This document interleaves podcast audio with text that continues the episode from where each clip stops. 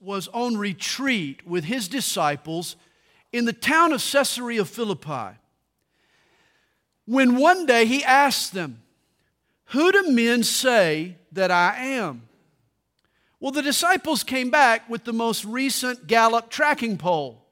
They said, Some say John the Baptist, some Elijah, and others, Jeremiah, are one of the prophets. It's intriguing, though, to me that there were some people who mistook Jesus, the Son of God, for Jeremiah. What a compliment to the prophet Jeremiah. He lived 600 years before Christ, but he must have been very Christ like. In fact, Jeremiah was one of the godliest men in all the Bible. The irony, irony, though, is that despite the fact that Jeremiah was highly esteemed among the first century Jews, the Jews in Jesus' day, in his own day, in the 6th century BC, Jeremiah was much maligned and persecuted. This man was a priest, a prophet, a patriot. Jeremiah maintained a deep intimacy with God. He spoke boldly the words that God would have him speak. He interceded with God on behalf of his people. And yet the Jews of his day turned a deaf ear to Jeremiah. They refused to listen to his message. In fact, they tried to shut him up on more than one occasion. First, by slinging mud at him, finally, by sinking him in the mud. Chapter 36 continues the saga of Jeremiah and his attempts to deal with the Jews. But first, the prophet shifts gears and he gives us a story of another group of people known as the Rechabites. Chapter 35 begins. The word which came to Jeremiah from the Lord in the days of Jehoiakim, the son of Josiah, king of Judah, saying, Now we've mentioned this before, but remember, this book is not in chronological order. The J- days of Jehoiakim were 18 years earlier than the events involving King Zedekiah back in chapter 34. God speaks, though, to Jeremiah Go to the house of the Rechabites, speak to them, and bring them into the house of the Lord, into one of the chambers, and give them wine to drink. Then I took Jaazaniah, the son of Jeremiah, the son of Habazziniah, his brothers and all his sons, and the whole house of the Rechabites. Now, these Rechabites were an interesting group of people. They weren't true Hebrews, they were Kenites. They were a branch of the Midianites, a collection of nomadic tribes. In fact, these were the descendants of Jethro, who you remember became Moses' father in law after he had left Egypt the first time and married Yvonne de Carlo. I mean, Zipporah. Jethro became his father in law. Technically, the Rechabites were Gentiles who seem to have been assimilated into the Israelite family due to their connection with their forefather Jethro. Incidentally, the Jeremiah in verse 3 is not our Jeremiah. We know that the prophet was never married and thus never had a son. This man was a Rechabite. The Jeremiah, the prophet Jeremiah writes, And I brought them into the house of the Lord, into the chamber of the sons of Hanan, the son of Igdaliah, a man of God, which was by the chamber of the princes, above the chamber of Maaseiah, the son of Shallum, the keeper of the door. Now, around the outside of the temple's inner court, there were various chambers or meeting rooms where different interest groups would gather to conduct temple business. I imagine there was a chamber for the ushers. They had their flashlights and their traffic vests and their cones for the parking lot, all in the their little chamber. And then there was a chamber for the women's ministry. And can you imagine the leftover frou frou that was just brimming and pouring out of the women's ministry chamber? And then, of course, coloring books and crayons and all the rest in the chamber for the children's ministry. These chambers were sort of like an administrative wing for the temple. Well, these Rechabites were brought into one of these rooms. Now, verse 5 tells us this must have been sort of a test. He says, Then I set before the sons of the house of the Rechabites bowls full of wine and cups, and said to them, drink wine. But they said, We will drink no wine. For Jonadab, the son of Rechab, our father, commanded us, saying, You shall drink no wine, you nor your sons forever. You shall not build a house, sow seed, plant a vineyard, nor have any of these, but all your days you shall dwell in tents, that you may live many days in the land where you are sojourners. Now, Jonadab, the father of the Rechabites, lived in Israel shortly after the time of the wicked king Ahab. In fact, Jonadab helped King Jehu put an end to this vile worship of Baal that was going on in the northern kingdom. And this man gave to his heirs a few prohibitions. The Rechabites weren't to drink wine, neither were they to build homes or plant fields and vineyards. They weren't to settle down, in essence, they were to live a nomadic lifestyle. Apparently, the Rechabites were somewhat like the Nazarites. Perhaps you remember the vow of the Nazarite. John the Baptist, Samson took the vow of the Nazarite. In Israel, there were men who took this special vow to God. The Nazarite vow included three prohibitions not to touch the fruit of the vine, the grapes or the wine, not to cut your hair, and not to touch anything that was dead. The Nazarite, in essence, was a walking billboard for the values of God. They were to avoid cocktails, clips, and cemeteries. You see, wine represented physical pleasure. Hair is a part of outward beauty, at least for some of you that have it. A corpse reminds us of life's brevity. And thus, to avoid wine was to seek spiritual pleasure over physical pleasure. To forego a haircut was to value inward beauty over outward beauty. And to steer clear of corpses and funerals was to set your sights on eternity rather than on the here and now. In essence, the Nazarite's life was an advertisement for godly living. He was saying real pleasure is to be found in spiritual things, not physical. Real beauty is inward rather than outward. And real meaning is found in eternity, not on earth in the here and now. Now, the vow of the Rechabites was not as extensive as that of the Nazarites, but it too majored on avoiding wine and not planting vineyards. Wine, of course, is a symbol of earthly physical pleasure. And though the Bible allows wine in moderation, the scriptures warn us repeatedly of its dangers. It warns us that wine can lead us astray. The Rechabite vow, vow also included the idea of sinking roots or settling down. Essentially, their lifestyle was to be nomadic. They weren't to get comfortable in this world, in this life. Like Christians today, they were to see themselves as pilgrims and as strangers on the earth. They should live like citizens of heaven, not citizens of earth. The Rechabites had been faithful to their vow for 300 years. In fact, they continue in verse 8 Thus we have obeyed the voice of Jonadab, the son of Jacob, Rechab, Rechab, our father, in all that he charged us, to drink no wine all our days, we, our wives, our sons, or our daughters, nor to build ourselves houses to dwell in, nor do we have vineyards, fields, or seed. But we have dwelt in tents and have obeyed and done according to all that Jonadab, our father, commanded us. And so, for three centuries, they had kept their father's commands. They had been an example to the people around them. And even now, as they're tested by Jeremiah, these faithful Rechabites remain resolute. They refuse to drink the wine.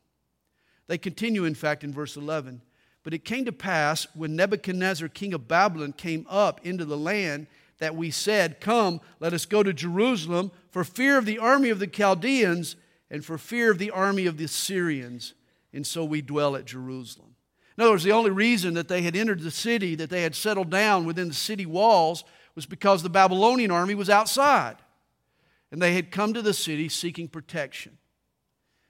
Then came the word of the Lord to Jeremiah, saying, Thus says the Lord of hosts, the God of Israel Go and tell the men of Judah and the inhabitants of Jerusalem, Will you not receive instruction to obey my word, says the Lord? The words of Jonadab, the son of Rechab, which he commanded his sons not to drink wine, are performed, for to this day they drink none and obey their father's commandment. But although I have spoken to you, rising early and speaking, you did not obey me. I have also sent to you all my servants, the prophets, rising up early and sending them, saying, Turn now every one from his evil way, amend your doings, and do not go after other gods to serve them. Then you will dwell in the land which I have given you and your fathers. But you have not inclined your ear, nor, nor obeyed me. Surely the sons of Jonadab, the son of Rechab, have performed the commandment of their father, which he commanded them, but this people has not obeyed me. And here God is using the Rechabites to prick the conscience of the Jews.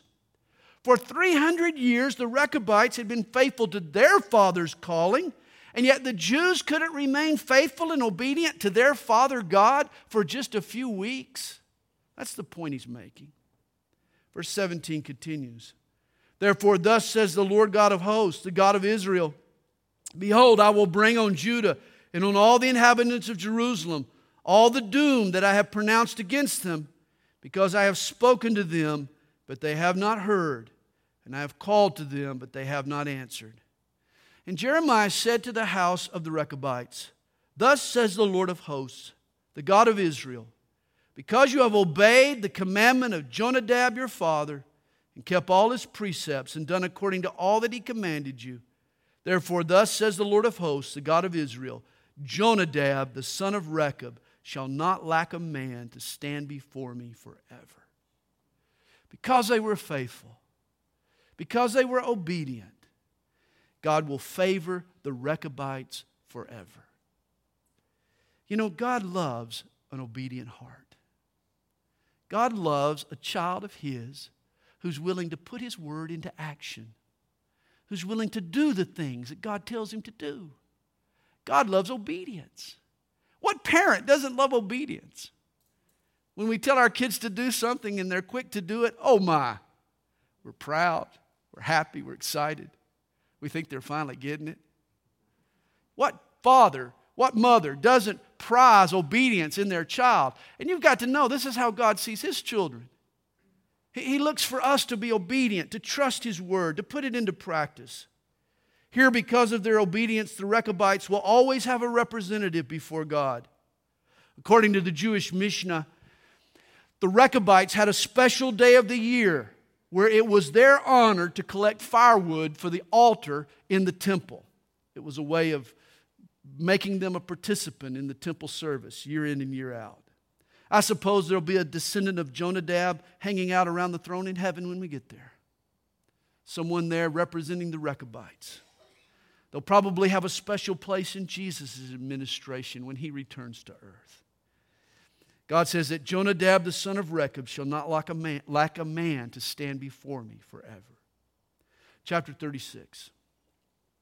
Now it came to pass in the fourth year of Jehoiakim, the son of Josiah, king of Judah, that this word came to Jeremiah from the Lord, saying, The fourth year of Jehoiakim was 605 BC.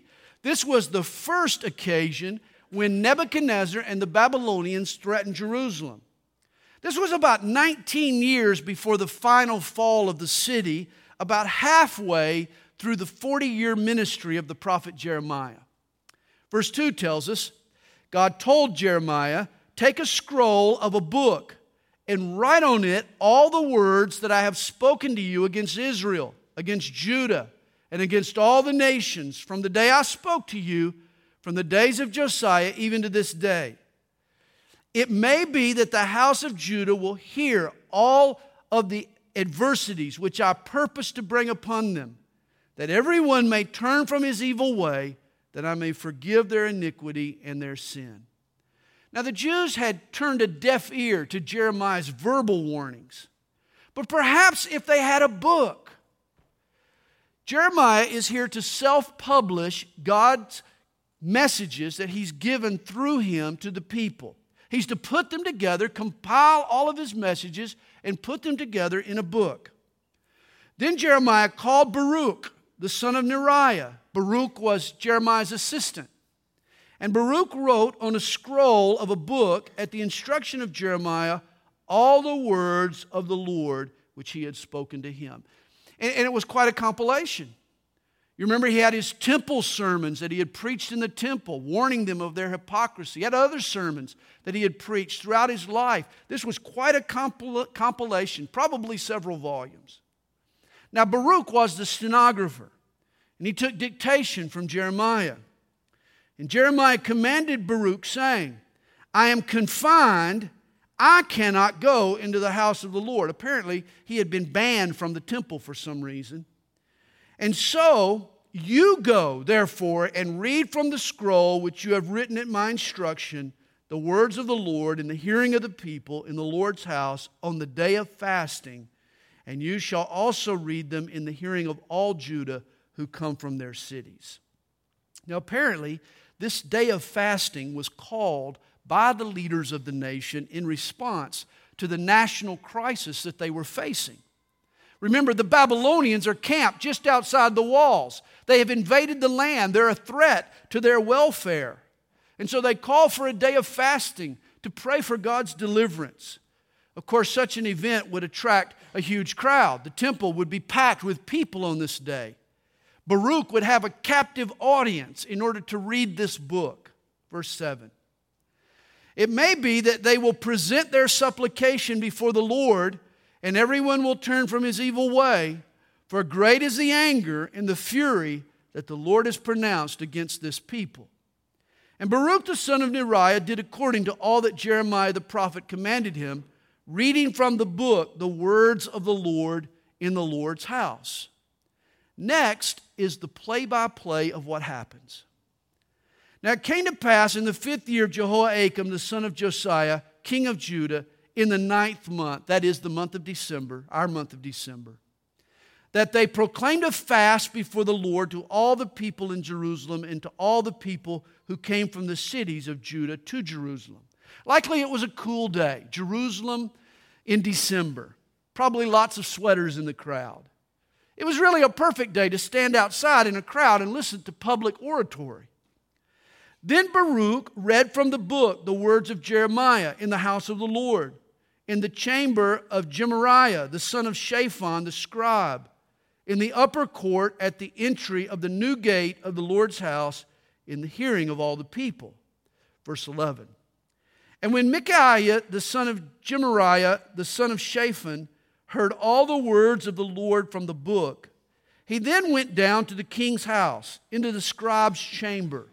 And there all the princes were sitting Elishama the scribe, Delaiah the son of Shemaiah, Elnathan the son of Achbor, Gemariah the son of Shaphan, Zedekiah the son of Hananiah, and all the princes. Then Micaiah declared to them all the words that he had heard when Baruch read the book in the hearing of the people. Therefore, all the princes set, sent Jehudi, the son of Nethaniah, the son of Shelemiah, the son of Cushai, to Baruch, saying, Take in your hand the scroll from which you have read in the hearing of the people and come. And so Baruch, the son of Neriah, took the scroll in his hand and came to them.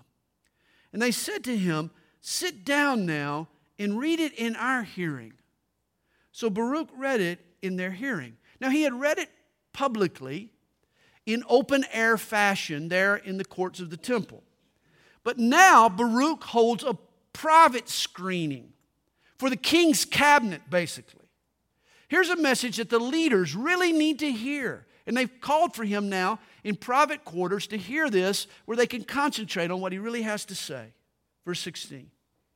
Now it happened when they had heard all the words that they looked in fear from one to another and said to Baruch, We will surely tell the king all these words.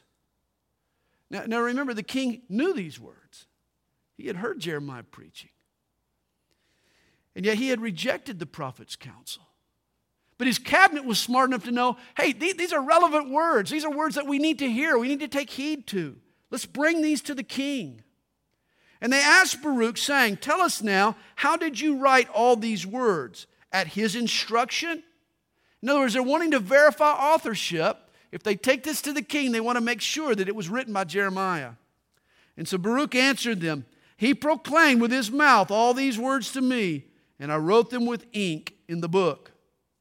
Then the princes said to Baruch, Go and hide, you and Jeremiah, and let no one know where you are. Now they're looking out for the prophet here. They know that his message is not going to sit well with the king. In fact, the king could get violent. This could become hazardous to Jeremiah's health. And so they tell the Baruch to go, he and Jeremiah, and to hide until the smoke clears. Verse 20. And they went to the king into the court. But they stored the scroll in the chamber of Elishama the scribe and told all the words in the hearing of the king. So the king sent Jehudi to bring the scroll. And he took it from Elishama the scribe's chamber, and Jehudi read it in the hearing of the king and in the hearing of all the princes who stood beside the king. Now, the king was sitting in the winter house in the ninth month. Remember, it was December, it was chilly that day, with a fire burning on the hearth before him. Imagine the king. He's keeping warm by the fire, he's stoking a fresh fire. He's probably wearing his slippers and his bathrobe. His feet's propped up. He's kind of hanging out in the royal recliner, enjoying a hot bowl of Sherry's chili. Might have even been roasting a few marshmallows. And it happened when Jehudi had read three or four columns that the king cut it with the scribe's knife and cast it into the fire that was on the hearth until all the scroll was consumed in the fire that was on the hearth. Wow. King Jehoiakim, he cuts up God's word and throws it in the fire. He didn't even let Jehudi finish. All it took was three or four columns to infuriate the king. Jehoiakim, he grabs the book from Baruch. He takes a knife, a scribe's knife, and he cuts it into pieces and then he throws it in the flames. Have you ever run across a critic of Christianity in the Bible who has rejected it without even reading it through? They'd made up their minds in advance. Their attitude was, oh, why let the facts interfere with my prejudice? They're certainly not seeking the truth. Their goal is to back up their own bias. This was King Jehoiakim. He didn't even let him read the whole message. Only after three or four columns, he cut it up and threw it in the fire. And think of the ways that people today cut up the Bible. It's done by liars, by liberals, and by the lukewarm. Liars, of course, are the cultists who deny doctrines clearly taught in Scripture. They cut and paste, they twist and torture to make the Bible say what it was never meant to say. Tonight, in kingdom halls and in Mormon wards, rather than let the Bible mean what it says, it's being sliced and diced to fit into someone's bias and false doctrine. The same is done in liberal circles in the name of what's called higher criticism, where scholars dare to tell us what is and isn't the reliable Word of God. These people have an anti supernatural bias, so that anything in the text that smacks of a miracle gets rejected offhand. It's arbitrary and arrogant. It's the equivalent of grabbing the book in anger and cutting it up with a knife and eliminating whatever makes you feel uncomfortable. This is so disingenuous. It reminds me of the atheistic professor who asked his class satirically, he said, How did Jonah possibly survive in the belly of a whale? A young Christian student in his class replied, He says, Well, I don't know, but when I get to heaven, I'll ask him. The professor smarted off. He said, Well, what if Jonah isn't in heaven? The Christian replied, Well, then you ask him.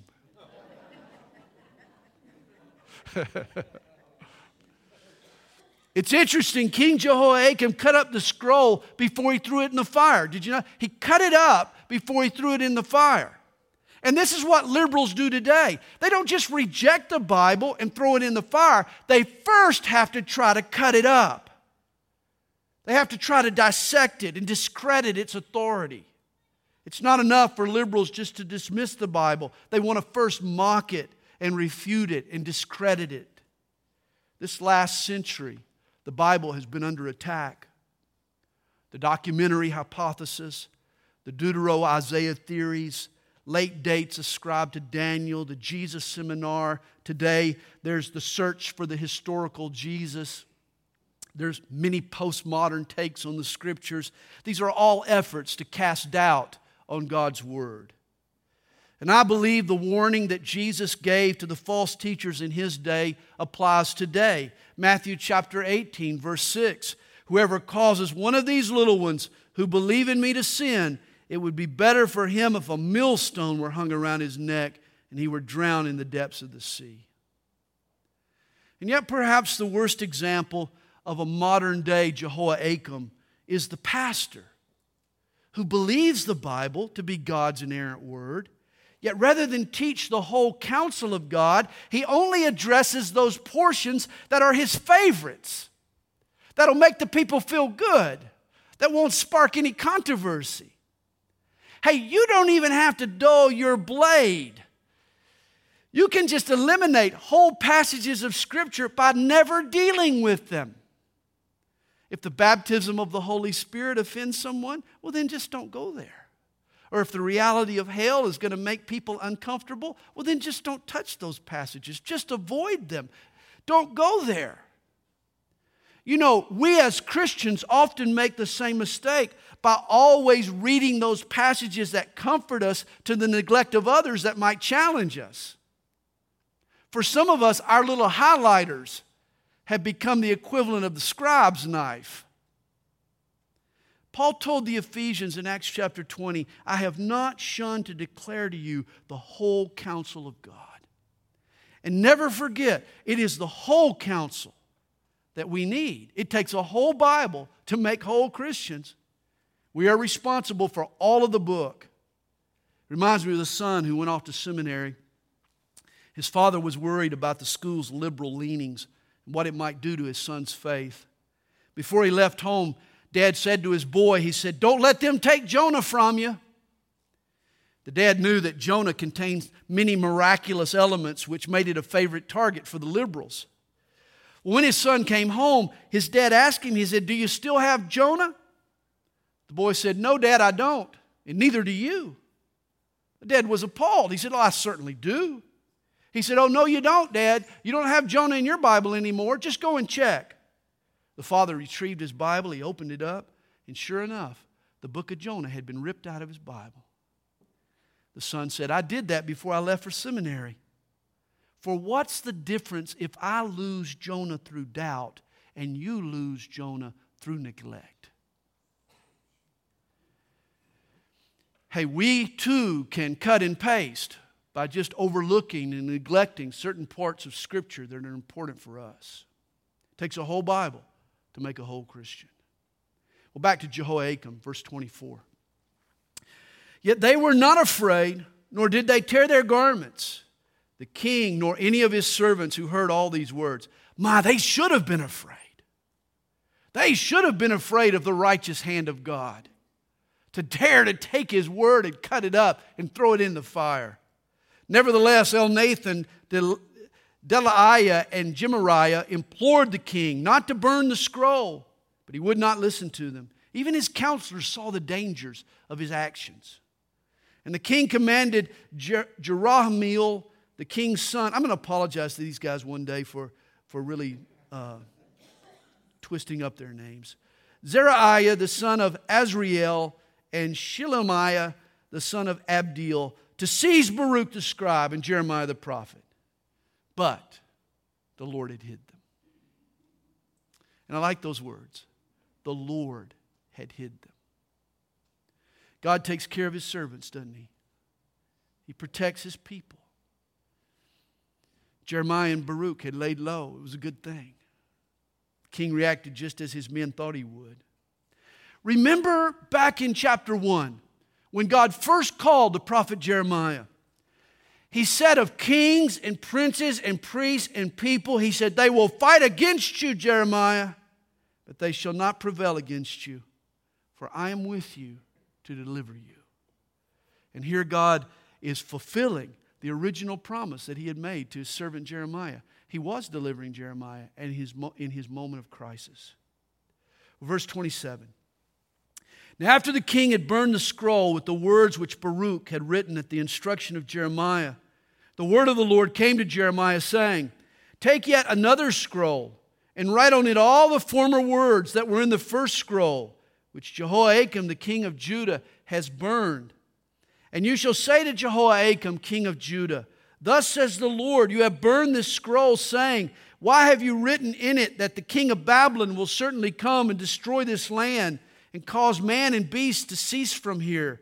Therefore, thus says the Lord concerning Jehoiakim, king of Judah He shall have no one to sit on the throne of David, and his dead body shall be cast out to the heat of the day and the frost of the night. I will punish him, his family, and his servants for their iniquity and I will bring on them the inhabitants and on the inhabitants of Jerusalem and on the men of Judah all the doom that I have pronounced against them. But they did not heed. Jehoiakim's son, Jeconiah, reigned just three months before he was taken off to Babylon. That left Jehoiakim with no one left to sit on the throne. God's word to Jehoiakim was fulfilled. The final king of Judah was his brother, not his son, Zedekiah. Well, then Jeremiah took another scroll and he gave it to Baruch the scribe, the son of Neriah, who wrote on it at the instruction of Jeremiah all the words of the book which Jehoiakim, king of Judah, had burned in the fire. And besides, there were added to them many similar words. Jehoiakim's attempt to destroy God's word was thwarted, as have all other attacks since that time. In 300 AD, the Roman Emperor Diocletian ordered the destruction of all Bibles in the empire. Possessing a Bible was a capital crime. And yet, 50 years after Diocletian's death, the next Roman emperor ordered the copying of 50 new Bibles paid for at government's expense. Over and over and over again, God has supernaturally preserved His Word down through the centuries. Kings have come and gone, but the Word of God abides forever. Despite a myriad of enemies and a plethora of attacks, the Bible remains. It has proven indestructible. Here's a few excerpts from a poem by A.Z. Conrad. He writes Century follows century, there it stands. Empires rise and fall and are forgotten. Kings are crowned and uncrowned. Emperors decree its extermination. There it stands. Storms of hate swirl about it. Atheists rail against it. Agnostics smile cynically. Profane punsters caricature it. There it stands. Unbelief abandons it. Higher critics deny it. The tooth of time gnaws but dents it not. Infidels predict its abandonment. Modernism tries to explain it away, but there it stands. It is the light on the pathway in the darkest night. It awakens men and women numb by sin. It answers every question of the soul. Salvation is its watchword, eternal life is its goal. It is forward looking, outward looking, and upward looking. It outlives, outlifts, outloves, outreaches, outranks, and outruns all other books. Trust it, love it, obey it, and eternal life is yours. Well said. The Word of God, don't take it for granted. God has given us His Word. We need to treasure it and study it, and most of all, obey it. Well, chapter 37 fast forward to a later day. Now, King Zedekiah, this is the last of Judah's kings, the son of Josiah, reigned instead of Coniah, the son of Jehoiakim, whom Nebuchadnezzar, king of Babylon, made king in the land of Judah. But neither he nor his servants nor the people of the land gave heed to the words of the Lord which he spoke by the prophet Jeremiah. And that sort of summarizes the whole book right there. Nobody listened to Jeremiah. And Zedekiah the king sent Jehucal the son of Shelemiah, and Zephaniah, the son of Maaseiah, to the priest, the priest to the prophet Jeremiah, saying, Pray now to the Lord our God for us.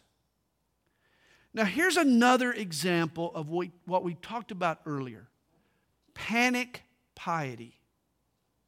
Panic piety. The Jews had rejected Jeremiah's message for 40 years. In fact, they tried to silence him. They even wanted to kill him at one point. But now they're in trouble. In the days of King Zedekiah, the, the Babylonians are camped right outside the walls. They're breathing down their necks. The destruction of the city seems inevitable. And so now that they're in trouble, they come to him for prayer. Oh, please, Jeremiah, intercede for us. And isn't that a lot of like people that we know? Oh, they don't have time for God when things are going well. But all of a sudden, they lose their job, they have marital problems, they get into trouble here or there, and all of a sudden, it's like, wow, I, I need to hear what God has to say. I need to see God in my life. It's panic piety. Now, it's a good thing if it remains genuine and if it's something the person sticks with. But, but if they just seek God when they're in trouble and then when the circumstances are removed, then they go back to their evil ways, then, it, then it's been a fruitless endeavor. Well, verse 4 tells us Now Jeremiah was coming and going among the people, for they had not yet put him in prison. Then Pharaoh's army came up from Egypt.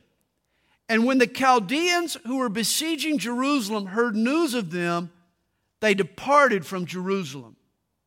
Now, this gave the Jews false hope. Pharaoh Hophra had marched his army north to confront the Babylonians.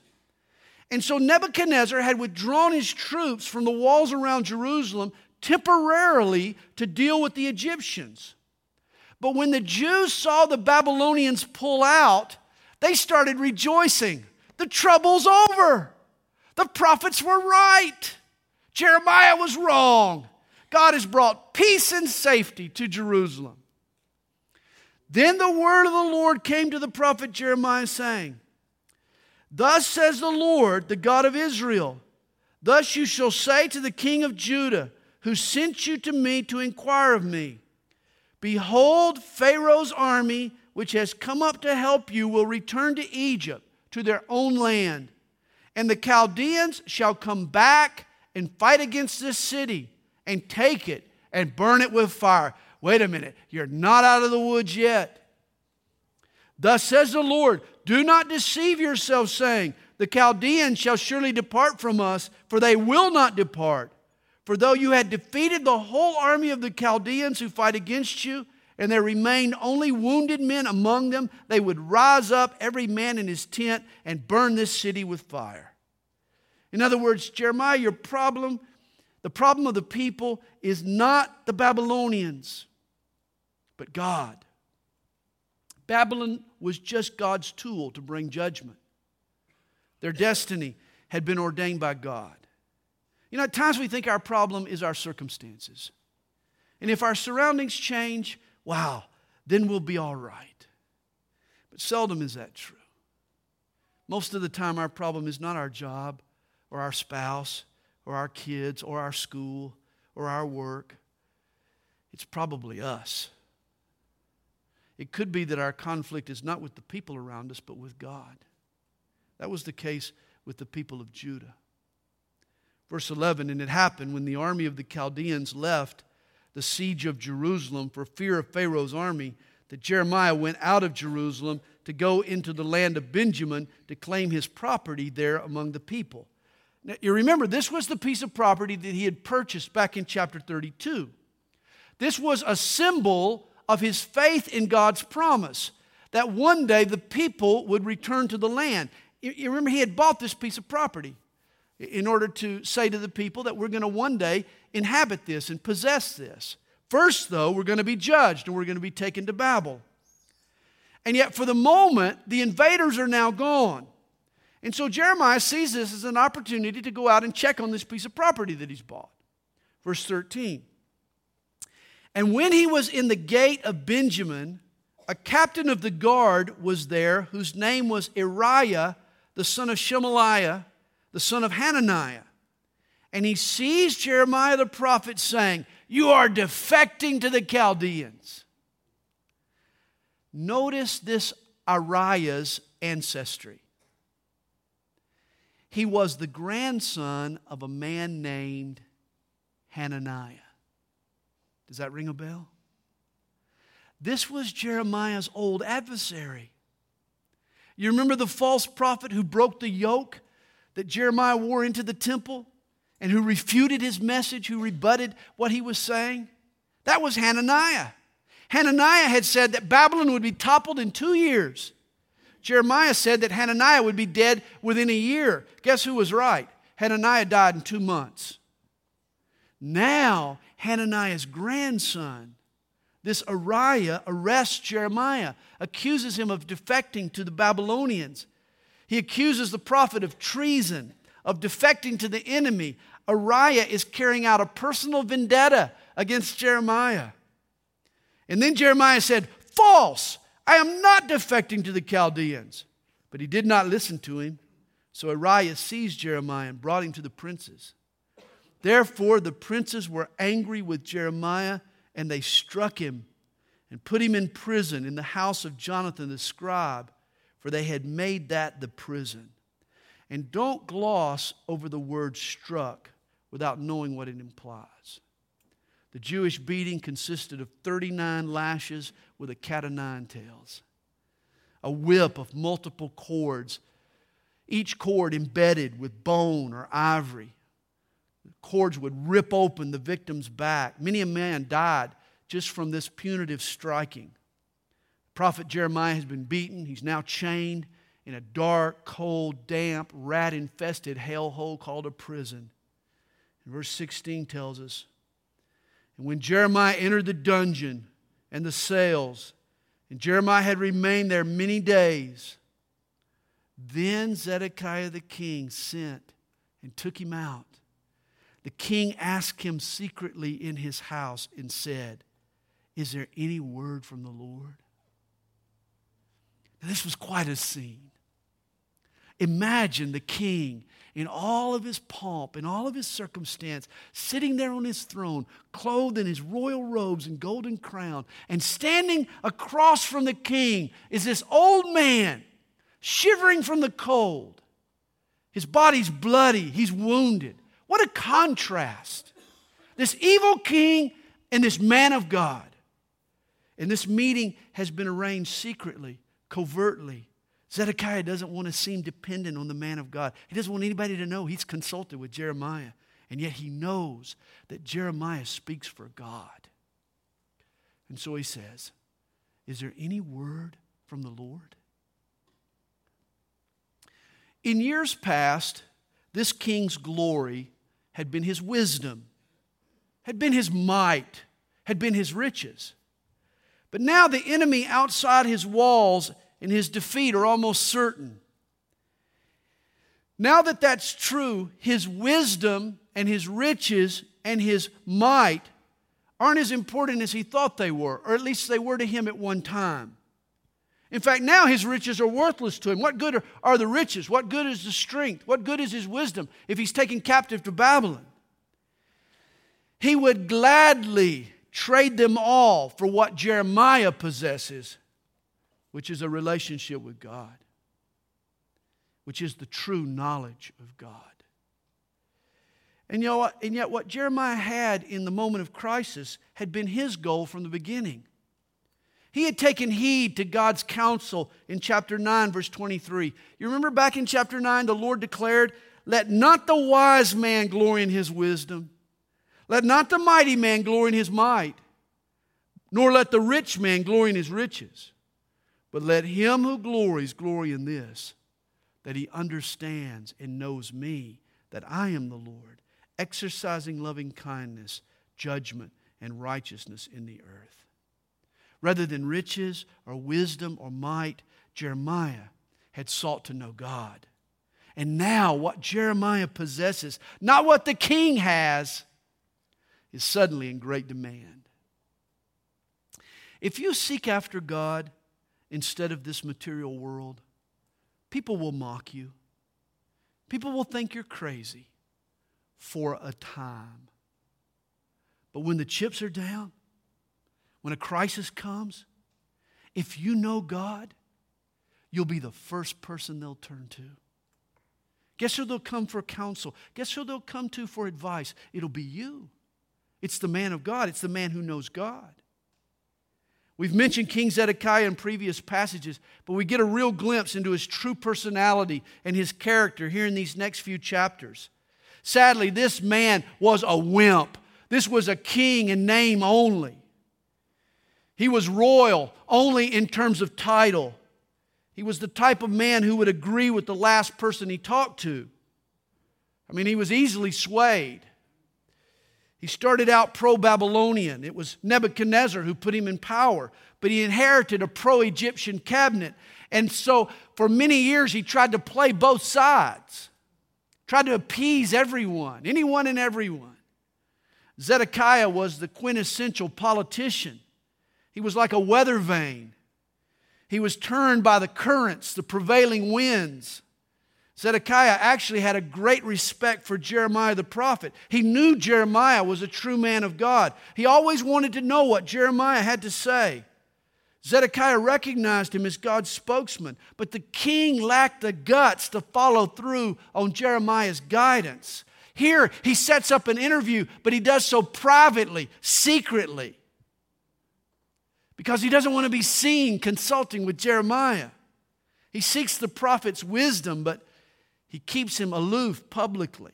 He fears the scorn and ridicule that he'll receive if he appears to be too chummy with Jeremiah.